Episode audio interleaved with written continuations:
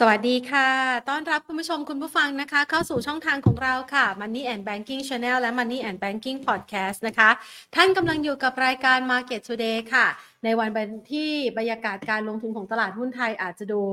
ไม่ค่อยสู้ดีสักเท่าไหร่นะคะ เพราะว่าล่าสุดเนี่ยตลาดหุ้นไทยเรียกว่าทำโลใหม่นะคะ เช้าวันนี้ปรับตัวลดลงไปเนี่ยลึกสุดที่ระดับ 1,357.47 จุดนะคะ ปรับตัวทำระดับต่ำสุดใหม่ หลังจากที่หลุดระดับโลเดิมที่ประมาณสัก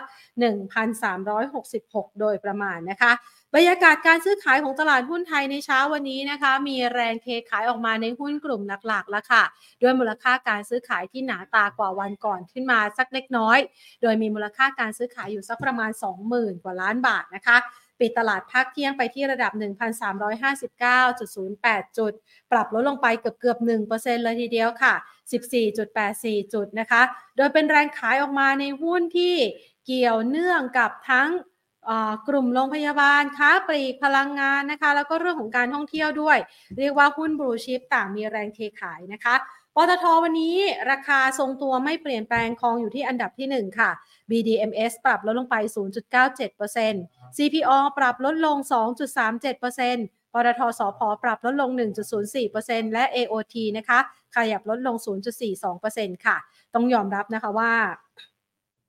วันนี้เนี่ย มันมีหลายประเด็นเลยนะคะ ที่อาจจะเป็นประเด็นกดดันต่อตลาดหุ้นไทยหนึ่งเลยถ้าหากว่าดูจากแรงถ่วงของหุ้นในกลุ่มพลังงาน ราคาน้ำมันในตลาดโลกตอนนี้ ก็ย่อตัวลงมานะคะ West Texas นั้นหลุดระดับ 70 ดอลลาร์ต่อบาร์เรลแล้ว ส่วนปัจจัยภายในประเทศนะคะ ยังมีเรื่องราวของมาตรการแก้หนี้ที่อาจจะเป็น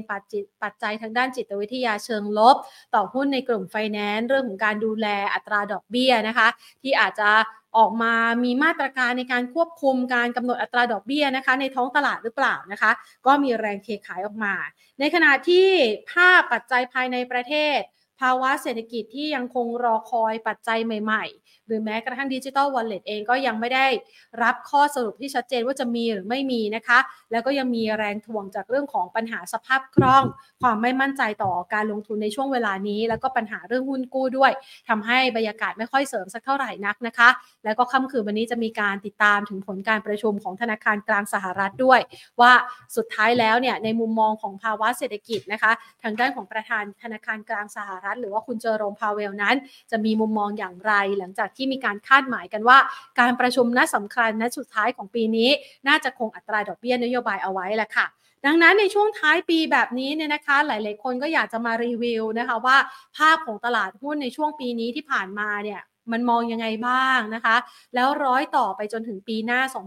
2567 เรายังสามารถที่จะหาโอกาสในการสร้างพอร์ตที่สามารถสร้างผลตอบแทนแบบชนะตลาดได้หรือไม่ เดี๋ยวเรามาหาคำตอบในวันนี้กันนะคะ ก่อนอื่นขอขอบพระคุณผู้สนับสนุนอย่างเป็นทางการของเราค่ะ บริษัท True Corporation จำกัดมหาชน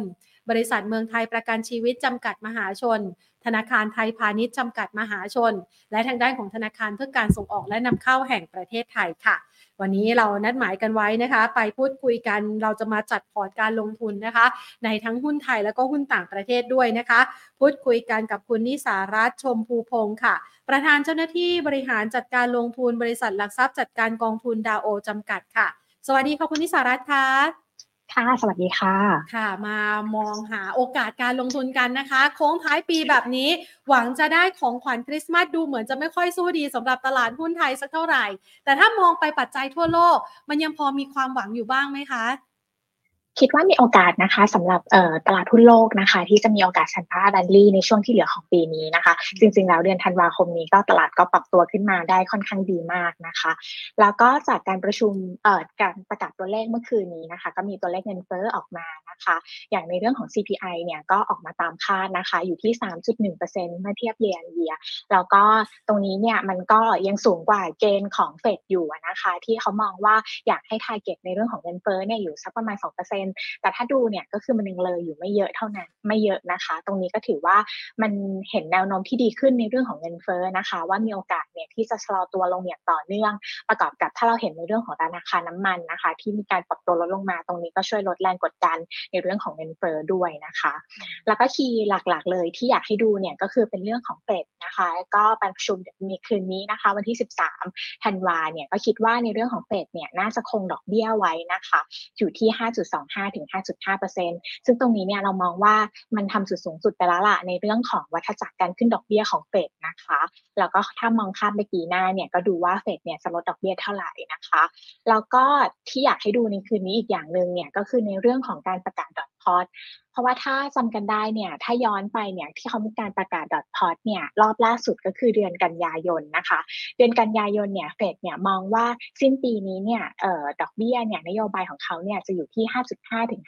5.75 นั่นหมายความว่ามันมีโอกาสที่ขึ้นได้อีกครั้งหนึ่งแต่จากที่เราเห็นเนี่ยไม่ว่าจะเป็นตัวเลขของตลาดแรงงาน ที่มันค่อนข้างจะซอฟลง รวมถึงตัวเลขเงินเฟ้อนะคะ ที่มันค่อนข้างผ่อนคลายด้วย ตรงนี้เนี่ยคิดว่าเฟดน่าจะกลับนะคะ ก็คือว่าคงดอกเบี้ยแล้วก็ปรับลดในเรื่องของ terminal rate ของปีนี้ลงมานะคะ อยู่ที่ 5.25 ถึง 5.5%ทีนี้คีย์หลักก็คือว่าปีหน้าเฟดมองว่าจะลดดอกเบี้ยเท่าไหร่ ถ้าของเดิมเนี่ยที่เขาให้ไว้เนี่ยมันอยู่ที่ประมาณ 5.125 เท่ากับว่าลดดอกเบี้ย 2 ครั้งเท่านั้นนะคะ ในปีหน้า อันนี้เนี่ยถ้าเฟดเนี่ยให้ดอทพอตใหม่ แล้วมีการประกาศที่ลดลงมากหมายถึงจำนวนครั้งที่ลดดอกเบี้ยเนี่ยหรือว่าอย่างที่คราวที่เราให้ เฟดให้ไว้ก็คือลด 50 basis point ถ้ามีการลดที่มากกว่า เช่น 50 75 basis point หรือ1%เนี่ยก็คิดว่าตรงนี้เนี่ยก็เป็นโอกาสที่เป็นภาพบวกต่อตลาดการลงทุนได้ค่ะค่ะนั่นก็เป็นประเด็นหนึ่งที่จับตามองกันในค่ำคืนวันนี้นะคะ เราให้น้ำหนักความสำคัญกับการประชุมกับของอีก 2 ธนาคารกลางด้วยไหมคะ อย่างทางด้านของ ECB แล้วก็ทางด้านของ BOE ในสัปดาห์นี้ค่ะ ค่ะ คิดว่าทั้งของ ECB แล้วก็ BOE เนี่ยก็น่าจะคงดอกเบี้ยไว้เช่นกันนะคะ อย่างของ ECB เนี่ยก็คิดว่าน่าจะคงดอกเบี้ยไว้อยู่ที่ 4.5%นะคะ ก็ทำจุดสูงสุดละ แล้วก็ไปลุ้นว่าปีหน้าเนี่ยก็ค่อยลดดอกเบี้ยลงเช่นกันนะคะ แล้วก็จาก ตัวเลขของเงินเฟ้อของตัวของฝั่งยุโรปเองเนี่ยก็จะเห็นว่าตัวเลขมันค่อยๆ ปรับตัวลดลง แม้ว่าจะยังอยู่สูงกว่าของฝั่งของสหรัฐนะนะคะ แต่ว่าจะเห็นได้ว่าจากพีที่เคยอยู่ประมาณสักเก้าเปอร์เซ็นตอนนี้มันก็เหลือประมาณสักสามสี่เปอร์เซ็นเหมือนกัน ก็คิดว่ามันลงมาเยอะ แล้วก็ตรงนี้เนี่ยเราเห็นว่า GDP ของฝั่งยุโรปเนี่ยมันค่อนข้างจะซอฟอย่างถ้ามาดูในเรื่องของไตรมาสสามเนี่ยก็จะเห็นได้ว่า Q on Q เนี่ยมันเริ่มติดลบนะคะ ตรงนี้เนี่ยก็คิดว่าด้วยความที่เศรษฐกิจเนี่ยมันไม่ได้แข็งแกร่งมากนัก เนี่ยก็มีโอกาสที่ว่าในปีหน้าเนี่ยก็ ECB อาจจะมีโอกาสที่ลดเตะได้เร็วกว่าเฟดได้ค่ะอืมค่ะ นอกเหนือจากประเด็นของนโยบายการเงินของประเทศหลัก ๆ โดยเฉพาะอย่างยิ่งสหรัฐอเมริกาแล้วนะคะ ในปี 2567 เองในมุมมองของดาโอ เราให้ประเด็นอะไร แล้วก็ปัจจัยอะไรเป็นปัจจัยสำคัญต่อทิศทางของการลงทุนบ้างค่ะ คีย์หลักเลยของการลงทุนนะคะ โดยเฉพาะปีหน้าก็คือเรื่องของการคัดดอกเบี้ยนะคะ คิดว่าฝ่ายเนี่ยจะคือไพวอตเนี่ยได้ทำได้เร็วได้แค่ไหนนะคะ ปัจจุบันเนี่ยตลาดคาดการไว้ว่าประมาณเดือน5นะคะ น่าจะมีการปรับลดดอกเบี้ยได้เป็นครั้งแรกนะคะ แล้วก็ถ้าเรามาดูสถิติย้อนหลังนะคะ ในอดีตเนี่ยก็จะเห็นได้ว่าเมื่อเวลาที่เฟดเนี่ยเขาหยุดขึ้นดอกเบี้ยแล้วเราก็ตามมาด้วยภาวะ disinflationary หรือว่าไม่ได้เกิดเงินเฟ้อละและรวมไปถึงว่าในปีหน้าเนี่ย เศรษฐกิจไม่ได้เข้าสู่ recession นะคะ ก็ตรงนี้เนี่ยก็จะเห็นได้ว่าตลาดหุ้นเนี่ยมันสามารถปรับตัวขึ้นได้ ถ้าเป็นซีนารีโอนี้นะคะ เราก็มองเช่นเดียวกันนะคะ ว่าปีหน้าเนี่ยมันมีโอกาสที่ว่าเฟดเนี่ยน่าจะลดดอกเบี้ยได้ในช่วงเดือน 5 หรือเดือน 6 ของปีหน้า แล้วก็เงินเฟ้อเนี่ยที่ปีนี้อาจจะอยู่ประมาณสัก 3.5%เฉลี่ยทั้งปีของปี 2023 นะคะ แล้วก็ปีหน้าอาจจะลดลงไปเหลือสักประมาณ 2.4%นะคะ ก็จะเห็นได้ว่าภาวะเงินเฟ้อเนี่ยก็ไม่ได้กดดันต่อไปละ แล้วก็คิดว่าเศรษฐกิจเนี่ย ไม่โอกาสที่จะชะลอตัวลงจากปีนี้นะคะ แต่ว่ายังเติบโตอยู่นะคะ ก็คือ GDP ไม่ได้ติดลบ แล้วก็ไม่ได้เกิดการหดตัวที่รุนแรงจนเกิดภาวะที่เป็น recession ซึ่งตรงนี้เนี่ยเรามองว่ามันน่าจะเอื้อกับการลงทุนในเรื่องของตราสารทุน รวมถึงตราสารหนี้ด้วยนะคะ ที่ว่าเวลาที่พอดอกเบี้ยเนี่ยมีโอกาสที่ลดลงบอลยูลดลง ตรงนี้ก็จะมีโอกาสที่จะสามารถทำกำไรในเรื่องของ capital gain จากการลงทุนในตราสารหนี้ได้ค่ะค่ะ สำหรับปี 2566 นี้เนี่ยนะคะ ส่งท้ายปลายปี เราเห็นตลาดอะไรที่มีความเคลื่อนไหวที่น่าสนใจในการลงทุนบ้างคะค่ะสินทรัพย์ที่เด่นๆเลยนะคะ ในช่วงนี้เนี่ยก็นอกจากในเรื่องของตราสารทุนนะคะ ที่ว่าหุ้นเนี่ยปรับตัวขึ้นได้เยอะ แต่ถ้าเรามาดูเนี่ยมันไม่ได้ขึ้นทุกประเทศนะคะ ก็จะเป็นประเทศหลักๆ หลักๆเนี่ยก็คือจะเป็นพวกตลาดพัฒนาแล้วที่มีการปรับตัวขึ้นมากกว่านะคะ ไม่ว่าจะเป็นตัวของสหรัฐอเมริกานะคะ หรือว่าจะเป็นตัวของ กลุ่มยุโรป แล้วก็กลุ่มที่เป็นตัวของญี่ปุ่นนะคะ ส่วนที่เป็นยังเป็นเอาลุกที่ไม่ค่อยดีอยู่ ก็จะเป็นอย่างเช่นตลาดจีนนะคะ แล้วก็ของไทยเองก็ก็ยังดูแนวโน้มที่ยังไม่ค่อยดีเท่าไหร่ในช่วงปลายปีนะคะแล้วก็เราคิดว่าจังหวะนี้เนี่ยด้วยอัตราดอกเบี้ยเนี่ยที่อยู่ในระดับสูง แล้วก็มีโอกาสลดได้ในปีหน้าเนี่ยการลงทุนในตัวที่เป็นพันธบัตรนะคะ รวมถึงตราสารที่อื่น ๆ แต่ก็อยากให้เลือกนิดนึงเลือกเป็นลักษณะที่มีคุณภาพที่ดีนะคะ มีฐานะการเงินที่ดีตรงนี้นะคะ ก็คิดว่ามีโอกาสในการลงทุนในตราสารนี้ได้ เพราะว่าจะเห็นได้ว่าอย่างบอลยูสิบปีเนี่ยก็ปรับตัวลงมาค่อนข้างเยอะนะคะ จากที่ทำจุดสูงสุดอยู่ที่ประมาณ 5%ตอนนี้อยู่ประมาณสัก 4.2%นะคะเราก็มองว่าถ้า rate cut ในปีหน้าอีกเนี่ยก็มีโอกาสที่ bond yield เนี่ยมันปรับตัวลงนะคะ ตรงนี้ก็สามารถมี capital gain ได้จากในเรื่องของการลงทุนในตราสารหนี้แล้วก็ถ้าหากยังไม่ cut เนี่ยเราก็จะสามารถยัง enjoy ได้กับยิวที่อยู่ในระดับสูงนะคะค่ะเราเห็นภาพนะคะของตลาดที่มีความโดดเด่นนะคะ โอกาสการความน่าสนใจในการลงทุนนะคะ ทีนี้มาดูถึงเรื่องของโอกาสของการเติบโตในปี 2567 บ้างนะคะ มีมุมมองหนึ่งที่ระบุบอกว่าตลาดไหนที่ outperform ดีๆ ในปีนี้ มันอาจจะไม่ได้ outperform อย่างต่อเนื่องในปีถัดไป หรือแม้กระทั่งนะคะ โอกาสของตลาดที่แย่ๆ ในปีนี้อย่างจีนกับไทยเนี่ยนะคะ มันอาจจะฟื้นตัวได้ดีในปีหน้าก็ได้ ตรงนี้ในมุมมองของ DAOL มองยังไงบ้างคะค่ะ คิดว่า ปีหน้าน่าจะเป็นปีที่ selective พอสมควรสำหรับในเรื่องการลงทุนนะคะ เนื่องจากว่าภาวะในเรื่องเศรษฐกิจเนี่ยมันชะลอตัวลง ดังนั้นเนี่ยเรามองว่ากลุ่มประเทศไหนหรือว่ากลุ่มธุรกิจไหนนะคะ ที่ยังสามารถเติบโตได้ ตรงนี้ถึงจะเป็นกลุ่มที่มีโอกาส รวมถึงเอ่อในเรื่องของภาวะนี้นะคะ ที่ว่าพอดอกเบี้ยเนี่ยมันอยู่สูงมาค่อนข้างนาน ตรงนี้เนี่ยกลุ่มไหนที่มีหนี้สินค่อนข้างน้อย หรือว่ากลุ่มไหนที่มี cash เงินสดเนี่ยที่ค่อนข้างเยอะ แล้วก็มีการเตรียมตัวเพื่อรองรับในในเรื่องของ recession ตรงนี้ไว้แล้วเนี่ยก็คิดว่าน่าจะเป็นกลุ่มที่ outperform ได้นะคะเราก็มองว่าในธีมนะคะ อย่างกลุ่มที่เป็นในเรื่องของเทคโนโลยี โดยเฉพาะกลุ่มเทคโนโลยีสหรัฐเนี่ยน่าจะปีนี้เนี่ยจะเห็นได้ว่า NASDAQ หรือภาพรวมเนี่ยก็จะคือปรับตัวขึ้นมาได้ค่อนข้างดีนะคะ ก็คิดว่าตรงนี้เนี่ยก็มองว่าในกลุ่มเทคโนโลยีของสหรัฐเนี่ยปีหน้าเนี่ยก็ยังน่าจะมีโอกาสที่จะ outperform ได้ ถามว่าทำไมนะคะ ก็คือเรามองว่าในเรื่องของกลุ่มเทคโนโลยีเทรนตรงนี้มันเป็น megatrend เราก็มองว่าในเรื่องของการตีมลงทุนในเรื่องของการ AI เนี่ยนะคะ ซึ่งมันจะเปลี่ยนโลกค่อนข้างเยอะโดยทีเดียวนะคะ แล้วก็ในเรื่องของการลด cost ต่างๆ innovation ต่างๆ ตรงนี้เนี่ยเรามองว่าการเปลี่ยนแปลงในระยะยาว หรือเราที่เราเรียกว่า s i g r a growth theme ตรงนี้เนี่ยมันน่าจะเอา perform ได้ในอีกปีถึง2ปีข้างหน้านะคะ เนื่องจากมองว่าในเรื่องของตอนนี้มันอาจจะเป็น early phase พอตรงนี้เราเริ่มเห็นแอปพลิเคชันที่นำไปใช้มากขึ้นตรงพอมาเป็นรายได้หรือกำไรให้กับบริษัทตรงนี้เนี่ยก็น่ามีโอกาสในการลงทุนเพิ่มเติมนะคะ ส่วนของตลาดไทยเนี่ยปีนี้ค่อนข้างจะ underperform ตลาดโลกค่อนข้างมาก แล้วก็ปรับตัวลงค่อนข้างเยอะทีเดียว fund flow เนี่ยก็ค่อนข้างจะไหลออกเยอะนะคะ ก็จาก สืบเนื่องมาตั้งแต่ต้นปีมานะคะ ที่เราอาจจะมีความไม่แน่นอนในเรื่องของทางการเมืองผลการเลือกตั้งที่ค่อนข้างช้านะคะแล้วก็กว่าจะจัดตั้งรัฐบาลได้รวมถึงมาตรการต่างๆเนี่ยที่อาจจะยังสนับสนุนตลาดยังไม่เพียงพอนะคะในช่วงที่ผ่านมา เราก็มองว่าตลาดไทยเนี่ยถือว่าปีหน้าก็มีโอกาสเหมือนกันนะคะ ที่จะกลับมาได้ถามว่าทำไมนะคะ ถึงตลาดไทยถึงน่าสนใจ คือถ้าเรามาดูเนี่ย ปีนี้เนี่ย GDP เนี่ยของเราเนี่ยโดน downgrade มาตลอดนะคะ อย่างต้นปีเนี่ยอยู่ประมาณสักสามเปอร์เซ็นกว่าๆพอสิ้นปีเนี่ยอาจจะเหลือการคาดการณ์กันนะคะ อย่าง GDP ปีนี้เนี่ยอย่าง ธนาคารแห่งประเทศไทยเองเนี่ยก็มองว่าน่าจะจบแค่ประมาณสัก 2.4%เท่านั้น แต่ปีหน้าเนี่ยมีโอกาสที่จะเติบโตนะคะ อยู่ที่ประมาณสัก 3.2%ถ้าหากว่าไม่มีดิจิตอลวอลเล็ตแต่ถ้ามีดิจิตอลวอลเล็ตเนี่ยก็จะเติบโตขึ้นไปได้ถึง 3.7%เพราะฉะนั้นเนี่ยเวลาที่เราเห็นว่า GDP growth เนี่ยมันกลับมาในปีหน้านะคะ e a r n i n g ของบริษัทเนี่ยก็มีแนวโน้มที่จะเติบโตด้วย อย่างปีนี้เนี่ย e a r n i n g ของบริษัทจดทะเบียนของไทยเนี่ยเติบค่อนข้างน้อยนะคะ แล้วก็เป็นขาที่โดน revise down มาตลอด อย่างปีนี้เนี่ยเรามองว่าเอ่อ EPS growth ของตลาดเนี่ยอยู่แค่ประมาณ 2.4%แต่ถ้าข้ามไปปีหน้าเนี่ยเรามองว่ามันมีโอกาสฟื้นตัวนะคะ กลับมาโตอยู่ที่ประมาณสัก 16%กว่าๆ แล้วตลาดไทยเนี่ยเสน่ห์อย่างหนึ่งคือเรื่องของ dividend yield ที่ค่อนข้างสูงนะคะเมื่อเทียบกับประเทศอื่นๆ ทั่วโลก อย่างของ dividend yield เนี่ยตอนนี้เรามองว่าของตลาดไทยเนี่ยมันอยู่ประมาณสัก 3.5%ที่ค่อนข้างสูง แล้วก็ถ้าซีซั่นของการจ่ายปันผลของตัวของบริษัทไทยเนี่ยก็จะเป็นหนักในช่วงเดือนมีนาเมษาปีหน้านะคะ เราก็คิดว่าพอตรงนี้เนี่ยมันก็ประกอบในเรื่องของ GDP ไปละว่าเติบโตดีขึ้น EPS growth ค่อนข้างดี dividend เนี่ยที่จ่ายค่อนข้างสูง แล้วมาดูในเรื่องของ valuation ของตลาดเนี่ยปัจจุบันเนี่ยเราถือว่าเทรดต่ำกว่าค่าเฉลี่ยในอดีตนะคะ PE อาจจะสูงหน่อยประมาณสัก 16 เท่า แต่ว่าถ้ามาเทียบกับค่าเฉลี่ยในอดีตของเราเนี่ยก็ถือว่าต่ำกว่าค่าเฉลี่ย 5 ปีย้อนหลังนะคะ ที่อยู่ประมาณสัก 18 เท่า ก็มองว่าถ้าตลาดไทยเนี่ยปีหน้าเราเริ่มมีความแน่ชัดในเรื่องของนโยบายของภาครัฐว่าดิจิ t a ลวอลเล็ตเนี่ยที่จะออกมาในเรื่องของพรบผ่านได้ไหม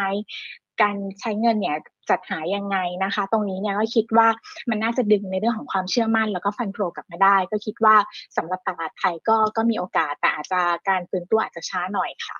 ค่ะอะเราจะเห็นนะคะ แล้วก็หลาย ๆ คนบอกคาดหวังเกี่ยวกับทิศทางการลงทุนในตลาดหุ้นไทยนะคะ ที่ปีนี้ดูแย่เหลือเกินนะคะ ซึ่งถ้าหากว่ามันมีความชัดเจนเกี่ยวกับเรื่องของนโยบายภาครัฐ มันจะสามารถดึงดูดเม็ดเงินฟันโฟเข้ามาด้วยได้ใช่ไหมคะ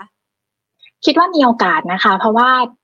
อย่างที่เราเห็นในช่วงช่วงปีที่ผ่านมา แล้วก็ pattern ของการลงทุนของนักลงทุนต่างชาติ ถ้าอะไรที่เวลาเขาเห็นความไม่แน่นอนเขาก็จะหลีกเลี่ยงไปก่อน ก็จะเห็นว่าอย่างปีนี้เรามีความไม่แน่นอนหลาย ๆ เรื่องนะคะ ก็จะเห็นว่าเป็น net sell ที่ขายไป เพราะฉะนั้นเนี่ยคิดว่าถ้าเมื่อไหร่ที่ความมั่นใจมันกลับมา แล้วก็ fundamental ในเรื่องของ GDP ของประเทศเนี่ยหลาย ๆ ด้านที่เราเคยเป็นเรื่องเด่น ไม่ว่าจะเป็นในเรื่องของการท่องเที่ยวการส่งออกเนี่ยมันกลับมาก็คิดว่าโมเมนตัมในเรื่องของฟันโฟก็น่าจะกลับมาได้ค่ะ ค่ะ ก็อาจจะต้องคาดหวังนะคะ ปีหน้านี้ถ้าหากว่าในมุมมองของดาโอเอง เราให้ระดับดัชนีที่น่าสนใจสำหรับตลาดหุ้นไทยเอาไว้ด้วยหรือเปล่าคะมีเป้าหมายไว้ไหมคะคิดว่าในปีหน้าของเออตลาดหุ้นไทยก็อาจจะอยู่ประมาณสักหนึ่งพันห้าร้อยจุดค่ะอืมก็ยังไม่แตกต่างจากปีนี้สักเท่าไหร่นะคะ ก็อีกประมาณร้อยจุดค่ะร้อยห้าสิบจุด แล้วตอนนี้นะคะ คุณเราคุณนิสารัตคะเราจะเห็นว่าตลาดหุ้นไทยนี่มันเปิดดาวไซด์ขึ้นมาใหม่แล้วด้วยนะ เราเรากังวลใจไหมคะสำหรับการที่จะปิดตลาดในปีนี้เนี่ยมันอาจจะสร้างจุดต่ำสุดใหม่ด้วยหรือเปล่าคะในมุมมองของดาโอประเมินว่ายังไงบ้างคะตอนนี้ยังคิดว่าดาวไซน์น่าจะอยู่ประมาณสัก 1,350 จุดอยู่นะคะ หรือว่า ถ้ามากกว่านี้ก็อาจจะประมาณสักพันสามสิ่งที่อยากให้ดูอีกนิดนึงก็คือว่ากองทุนเอ่อไทยยั่งยืนไทย ESG นะคะ ที่มีการเริ่มเปิดขายในวันที่ 8 ธันวานะคะ ก็ตรงนี้เนี่ยก็จะเป็นสามารถนักลงทุนเนี่ยที่เข้าลงทุนเนี่ยก็สามารถลดหย่อนภาษีได้เพิ่มเติมนะคะเดิมอีกหนึ่งแสนบาท ตรงนี้เนี่ยก็คือสิทธิภาษีตรงนี้เนี่ยก็คาดว่าเม็ดเงินการลงทุนนะคะ ก็น่าจะเข้ามาช่วยหนุนในช่วงปลายปีได้นะคะ ก็คิดว่าน่าจะเข้ามาประมาณ 5,000ถึง1 1 0 0 0ล้านบาทได้ในช่วงระยะเวลาอันสั้นช่วงปลายปี ช่วงวีคสุดท้ายนะคะ ประมาณนั้น ก็คิดว่าหวังว่าปีนี้ก็ก็จะไม่เท่าโลใหม่นะคะ ที่ที่ราคาปิดค่ะ ก็เห็นภาพของตลาดหุ้นไทยหลายๆคนค่อนข้างกังวลใจนะคะ ทีนี้เรามาดูกันบ้างนนะคะ นี่คุณผู้ชมเริ่มชวนมาคุยแล้วนะว่า แล้วถ้าหากว่าเรามองไปในปีหน้านะคะ เวลาที่เราอยากจะปั้นพอร์ตให้ชนะตลาด มันมีธีมอะไรไหมคะ หรือว่าสินทรัพย์อะไรไหมคะ ที่ดาโอให้ความสนใจแล้วก็ให้น้ำหนักการลงทุนที่สามารถนำมาจัดสรรพอร์ต ในช่วงท้ายปลายปีแบบนี้ให้คุณผู้ชมได้ค่ะ ค่ะ ก็สำหรับปีหน้านะคะ ถ้าคิดว่าจะมีอัลฟาชนะเหนือตลาดเนี่ย คิดว่าต้องมีตราสารหนี้นะคะสำหรับกองตราสารหนี้นะคะ ที่ทางดาโอแนะนำก็คือจะเป็นตัวของกองดาโออัลฟาบอลนะคะ จริงๆเราก็เพิ่ง IPO ไปไม่นานนะคะ กองนี้เนี่ยก็จะทางผู้จัดการกองทุนนะคะ กองทุนหลักเนี่ยของ DNCA Invest ซึ่งเป็นกองทุนขนาดใหญ่ที่เป็นอของฝรั่งเศสนะคะ แล้วก็กองเนี้ยเป็นกองทงของเขาเลยที่เป็นตัวเด่นนะคะของบริษัทเขาก็จะ สามารถลงทุนนะคะในเรื่องของการ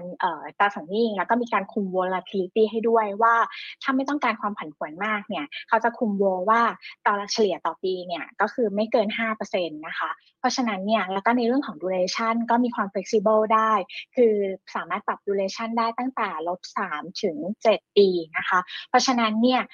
ในเรื่องของการว่ายืดหยุ่นในการจัดพอร์ตเนี่ยแล้วก็คิดว่าไม่ต้องการความผันผวนว่าตรงนี้เนี่ยก็คิดว่าการลงทุนในตราสารหนี้กองนี้ก็น่าจะได้ประโยชน์นะคะ ก็อันนี้เป็นกองแรกที่แนะนำสำหรับตัวของ r o Alpha Bond นะคะแล้วก็กองทุนที่ 2 ขอแนะนำเป็นกองหุ้นนะคะ เราก็มองว่าถ้าจะชนะตลาดยังไงก็ต้องมีหุ้นนะคะ ก็ถ้าอันแรกเป็นตราสารหนี้เนี่ยก็คือเป็นเน้น income เนาะอะไรอย่างเงี้ยก็ enjoy ไปกับยิวที่อยู่ในระดับสูง แล้วก็ความผันผวนไม่ได้สูงมากนะเมื่อเราต้องการจะชนะตลาดเนี่ยก็อาจจะ add up ด้วยสิ่งที่คิดว่าน่าจะเติบโตได้สูงกว่าตลาด อย่างที่เรียนไปตอนต้นว่าในเรื่องของธีมกลุ่มเทคโนโลยีเนี่ยเราคิดว่ามันเป็น megatrend นะคะ แล้วก็คิดว่ามีการเติบโตได้ที่ค่อนข้างดีนะคะ แล้วก็เริ่มเห็นละในหลาย ๆ กลุ่ม ไม่ว่าจะเป็นเรื่องของเซมิคอนดักเตอร์ที่ในช่วงก่อนหน้านี้มันค่อนข้างจะมีปัญหาในเรื่องของ supply shortage นะคะ แล้วก็การฟื้นตัวต่าง ๆ อาจจะค่อนข้างชะลอ ตอนนี้เราเริ่มเห็นเป็น early sign นะคะ ในเรื่องของ booking ต่างๆ เรื่องของยอดการสั่งซื้อการส่งออกเนี่ยที่มันดีขึ้น เราคิดว่าในกลุ่มเทคโนโลยีโดยที่เน้นเป็นในที่บริษัทใหญ่ที่เป็นกลุ่มที่เป็น mega cap นะคะ แล้วก็ 3 ตรงนี้เนี่ยที่เป็นกลุ่มที่ค่อนข้างจะมี cash flow ที่ค่อนข้างดีนะคะ แล้วก็มีการเติบโตที่สูงกว่าค่าเฉลี่ยใน ค่าเฉลี่ยของตลาดนะคะ ตรงนี้ก็คิดว่าน่าจะเป็นกลุ่มที่ outperform ได้นะคะเราก็จะขอแนะนำเป็นตัวกองทุน DAOL-GTECH นะคะ ก็ตอนนี้เนี่ยก็จะลงทุนผ่านกองทุนของ Polar นะคะ Polar เนี่ยก็จะเป็นเอ่อ fund manager ที่เอ่อ dedicate ที่เหมือนว่าเน้นลงทุนในเทคโนโลยีโดยเฉพาะนะคะ เพราะฉะนั้นเนี่ยเขาจะติดตามบริษัทอย่างใกล้ชิดสามารถคัดเลือกบริษัทได้ เน้นเป็นหาหุ้นที่สามารถเติบโตได้ดีกว่าตลาด แล้วก็ valuation ที่เหมาะสมด้วยนะคะอันนี้เป็นกองที่ 2 ที่แนะนำสำหรับกองทุนหุ้นนะคะค่ะอะได้ไปสองกองแล้วค่ะ แล้วมีกองไหนอื่น ๆ ที่จะเข้ามาประสานให้สร้างผลตอบแทนที่ดีบ้างคะ ค่ะ แล้วก็กองสุดท้ายนะคะ ก็อยากจะขอแนะนำเป็นตัวของกอง d a o FX Alpha UI นะคะ อันนี้อาจจะห้ามขายนักลงทุนรายย่อยนะคะ แต่เอ่อจะอยากให้เป็นข้อมูลในการนำเสนอละกันว่าสำหรับนักลงทุนที่สามารถลงทุนได้นะคะ ก็กองนี้เนี่ยก็จะเป็นการลงทุนนะคะ สามารถลองแล้วก็ช็อตได้ในส่วนที่เป็นของเงินตราต่างประเทศนะคะ หรือว่า currency ในส่วนนี้นะคะ ก็ตรงนี้เนี่ยก็ลงทุนผ่านตัวของ PEFX strategy นะคะ ซึ่งกองนี้เนี่ยก็เป็นผู้ที่มีความเชี่ยวชาญในเรื่องของการลงทุนในเรื่องของ FX นะคะ ถามว่าทำไมกลยุทธ์นี้ถึงน่าสนใจ อย่างที่เรียนไปตอนต้นว่าในเรื่องของภาพใหญ่ในเรื่องของแมกโรทางเศรษฐกิจเนี่ยมันยังมีความไม่แน่นอนค่อนข้างสูงนะคะ ไม่ว่าจะเป็นในเรื่องของเศรษฐกิจที่อาจจะมีการชะลอตัวลง รวมไปถึงในเรื่องของความเสี่ยงเชิงภูมิรัฐศาสตร์ ที่มันมีความไม่แน่นอนอยู่นะคะ อย่างเรื่องของรัสเซียยูเครน หรือว่าในเรื่องของอิสราเอลที่ยังไม่ยุติลงนะคะ เพราะฉะนั้นเนี่ยนอกจากการที่เราลงทุนในกลยุทธ์ที่เป็นเบต้าหรือหมายถึงว่าตามตลาดเนี่ยก็อยากจะเน้นเป็นกลยุทธ์ที่เป็นอัลฟาหรือว่าเป็นกลยุทธ์ที่เขาเรียกว่า uncorrelated คือไม่เกี่ยวกับตลาดว่าตลาดจะขึ้นหรือลงเท่าไหร่ แต่เขาสามารถหา return ได้ ก็คือจะเป็นแนะนำเป็นกองนี้นะคะ ตัวของ Dow FX Alpha UI ค่ะ เอาไว้ให้คุณผู้ชมได้จัดสรรการลงทุนกันนะคะ ทีนี้มาถึงคำถามคุณผู้ชมที่ชวนคุยกันมาบ้างนนะคะ คุณนิสารัตน์คะถ้าหากว่าเรามองธีมการลงทุนเนี่ยนะคะ หลายๆ คนก็มองเห็นชัดเลยว่าในช่วงระยะเวลาที่ผ่านมา มันก็จะมีความผันผวน แต่ว่ามันก็จะมีบางธีมที่สามารถแกร่งเหนือตลาดได้ นอกเหนือจากกลุ่มเทคโนโลยีแล้วเรามองธีมอื่น ๆ เอาไว้ด้วยไหมคะ คุณผู้ชมบอกว่าแล้วมุมมองต่อ global healthcare ล่ะในปีหน้ายังคงมีมุมมองเชิงบวกอยู่หรือเปล่าคะ ค่ะกำลังจะแนะนำเลยค่ะว่าอีกธีมหนึ่งเนี่ยที่น่าสนใจก็คือว่าอยากให้เลือกหุ้นที่เป็นธีมที่ค่อนข้างจะดิเฟนซีฟนะคะ ก็คือหมายความว่าเวลาที่เศรษฐกิจที่มันชะลอตัวลงเนี่ยกลุ่มพวกนี้เนี่ยยังสามารถเติบโตได้อยู่นะคะ ซึ่งกลุ่ม healthcare เนี่ยก็เป็นกลุ่มหนึ่งในกลุ่มนั้นนะคะ ที่เรามองว่ามีโอกาสในการเติบโตได้ค่อนข้างดีนะคะ เนื่องจากว่าในช่วงที่ผ่านมาเนี่ย เราจะเห็นได้ว่าในเรื่องของ demand ความต้องการในเรื่องของทางการแพทย์วิวัฒนาการในเรื่องตรงนี้เนี่ยมันสนับสนุนให้กลุ่ม healthcare เนี่ยสามารถเติบโตได้อย่างต่อเนื่อง แล้วก็กลุ่มนี้เนี่ยค่อนข้างจะมีความสามารถในการแข่งขัน แล้วก็ความสามารถในการขึ้นราคาได้นะคะ อย่างที่ผ่านมาเนี่ย inflation ก็ไม่ได้กระทบเท่าไหร่ เนื่องจากว่าเขาสามารถปรับขึ้นราคาได้นะคะ ในส่วนนี้ แล้วก็ถ้าเราไปดู สถิติในอดีตเนี่ยก็จะเห็นได้ว่าในกลุ่มพวกนี้เนี่ยเวลาที่เศรษฐกิจมันชะลอตัว จะเห็นได้ว่าค่อนข้างจะ outperform ตลาดได้พอสมควรนะคะ แล้วก็บริษัทใหญ่ในกลุ่ม healthcare เนี่ย ส่วนใหญ่ก็จะมีกระแสเงินสดที่ค่อนข้างดี มีฐานะในการเงินที่ค่อนข้างดีนะคะ อันนี้ก็จะตอบโจทย์การลงทุนที่เรามองว่าปีหน้าเนี่ยที่ต้อง selective หากลุ่มที่มีฐานะการเงินที่แข็งแกร่งหนี้น้อยนะคะ cash flow เยอะ แล้วก็มี innovation ด้วยค่ะ ค่ะ คุณผู้ชมสอบถามเข้ามาต่อนะคะ บอกว่าในกรณีของการลงทุนเนี่ยเรามองทองคำน่าสนใจไหม ถ้าอยากจะเอาทองคำมาใช้ในการจัดพอร์ตการลงทุนด้วยเราแนะนำยังไงบ้างคะควรจะมีกี่เปอร์เซ็นต์ดีค่ะสำหรับการลงทุนในทองคำนะคะ เราก็มองว่าน่าจะเป็นเอ่อ range trade ได้นะคะ อยู่ในช่วงกรอบนะคะ 1,900 ถึง 2,100 จุด 2,100 ออนนะคะ ก็คือจะเป็นราคาในช่วงนี้นะคะ ก็คิดว่านักลงทุนสามารถ สำหรับคนที่อยากจะมีกระจายอยู่ในพอร์ต ก็คิดว่าประมาณสัก5%น่าจะเหมาะสมค่ะ ค่ะอะนะคะ หลาย ๆ คนก็ให้ความสนใจนะคะ อย่างทองคำเนี่ยจริง ๆ แล้วเราแนะนำพวกสินค้า commodity ยังไงบ้างคะ เพราะว่าปีนี้สินค้า commodity ต่างๆ ก็มีการปรับตัวค่อนข้างจะดี ยกเว้นราคาน้ำมันนะคะ เราประเมินสถานการณ์สำหรับปีหน้าเอาไว้ยังไงคะ ค่อนข้างยากสำหรับอืมถ้าเป็นพวก soft commodity นะคะ เนื่องจากค่ะว่ามันเป็น cycle แล้วก็ในเรื่องขึ้นกับภูมิอากาศต่างๆ แล้วก็มีความผันผวนค่อนข้างสูงนะคะ ก็คิดว่าอย่างทองคำเนี่ยน่าจะเหมาะสมกว่า ถ้าถ้าจะ add อยู่ในพอร์ตการลงทุนนะคะ ถ้าเป็น soft commodity คิดว่ามันมีความเบี่ยงค่อนข้างสูงเกินไปค่ะค่ะอะก็หลายคนก็อยากจะมีการประเมินสถานการณ์การลงทุนกันนะคะ ทีนี้เมื่อสักครู่นี้นะคะ คุณนิสารัตน์พูดถึงตัว ESG ไทย ESG ของไทยนะคะ ตอนนี้เนี่ยมันได้รับการตอบรับมากน้อยแค่ไหนคะ เราคาดว่ามันจะมีเม็ดเงินมากเท่าไหร่สำหรับการเข้ามาในตลาดหุ้นไทยในปีนี้ค่ะค่ะก็ที่เริ่มเปิดขายกันไปนะคะ วันที่ 8 ธันวา แต่ว่าส่วนใหญ่เท่าที่ดูก็คือยังไม่ได้มีการปิด IPO นะคะ อาจจะไปปิดในช่วง IPO ประมาณช่วงวันที่ 20 นะคะ ก็เออเราคาดว่ามีเม็ดเงินเนี่ยน่าจะเข้ามาประมาณ 5,000 ถึง 10,000 ล้านบาทได้ค่ะค่ะ คุณผู้ชมก็เลยชวนเข้ามาคุยนะ ถามว่าถ้าอยากจะลงทุนอันนี้เข้าใจว่าอย่างนั้นนะคะ ESG ไทยกับต่างประเทศอันไหนดีกว่ากันคะอันนี้แล้วแต่วัตถุประสงค์แล้วก็พอร์ตค่ะที่มีอยู่ปัจจุบันสมมติว่าถ้านักลงทุนเนี่ยอืมเอ่อรูมที่ใช้ในส่วนของ IMF SSF เนี่ยเต็ม 5 0 0แสนแล้ว อยากลดหย่อนเพิ่ม เพื่อให้ได้สิทธิประโยชน์เต็มทั้ง 6 0แสนเนี่ยก็แนะนำเป็นกองไทย ESG นะคะอีก 1 0 0 0 0แสนบาท ก็คือสามารถ allocation ได้เต็ม แต่สำหรับนักลงทุนที่อาจจะไม่ได้ยังใช้สิทธิประโยชน์ทางด้านภาษีไม่ได้เต็มที่ ก็อาจจะดูโดยเปรียบเทียบเนี่ยเออทางวิวของดาโอ ยังมองว่าการลงทุนในต่างประเทศเนี่ยมีความน่าสนใจกว่ากว่าในประเทศอะค่ะอืมอือฮึ ซึ่งจริงๆแล้วเราก็สามารถที่จะจัดสรรรูปแบบการลงทุนผ่าน S S F R M F ก็ได้สำหรับใครที่จะวางแผนภาษีใช่ไหมคะใช่ค่ะอ่าอย่างกรณีของ E S G ในต่างประเทศนี่เรามันมองผ่านธีมอะไรได้บ้างอะคะจริงๆทางหลาย ๆ บลจนะคะ ที่เอ่อทาง Master Fund เนี่ยเขาก็ส่วนใหญ่เนี่ยก็จะมีเน้นการลงทุนในเรื่องของ ในเรื่องของนอกจากการลงทุนแล้วปกติเนี่ยในเรื่องของการวิเคราะห์ต่างๆเนี่ยส่วนใหญ่เนี่ยบริษัทชั้นนำเนี่ยเขาก็มักจะใช้ ESG เพื่อเข้ามาอยู่ในกระบวนการในเรื่องของการลงทุนอยู่แล้วนะคะ อันนี้ก็คือเป็นส่วนเสริมนะคะ ว่าเวลาเขาคัดเลือกบริษัทเนี่ยหลาย ๆ บริษัทเขาก็จะให้ความสำคัญในส่วนนี้อยู่แล้ว นอกเหนือจากการลงทุนในพวกนี้แล้วถ้าอาจจะไม่ได้เป็นธีมตรงๆนะคะ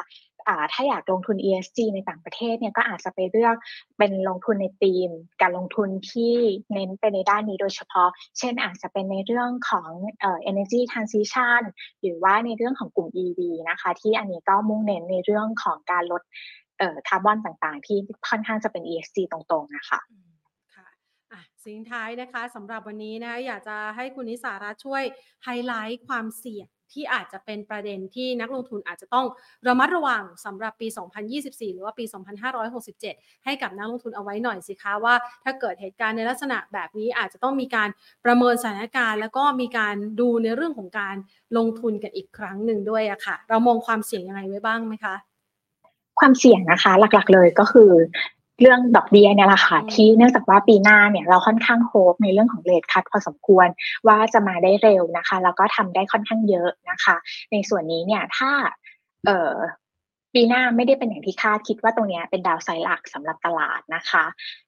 แล้วก็ประเด็นที่สองเนี่ยก็คือในเรื่องของ geopolitical risk นะคะ ปัจจุบันเนี่ยเราจะเห็นได้ว่าสถานการณ์ที่มันมีอยู่คือเออมันเป็นลักษณะที่ลากยาวแต่ไม่ได้รุนแรงขึ้นมามากนะคะ แต่ถ้าหากว่าสถานการณ์เนี่ยมันเอ่อกลับมารุนแรงมากขึ้นตรงนี้นะคะ เราก็มองว่ามันเป็นความเสี่ยงนะคะที่สองนะคะที่อาจจะเกิดขึ้นได้ แล้วก็เรื่องสุดท้ายนะคะก็คือจะเป็นเรื่องของ ราคาน้ำมันนะคะ ถ้ามันกลับมาค่อนข้างสูง อย่างเช่น กลับไปมากกว่า 100 เหรียญตรงนี้ก็จะเป็นดาวไซด์กับในเรื่องของการลงทุนได้นะคะ เนื่องจากว่าภาพเงินเฟ้อที่เรามองว่ามันน่าจะปรับตัวลดลงมาในปีหน้านะคะ ก็อาจจะกลับขึ้นมาได้เช่นกันค่ะ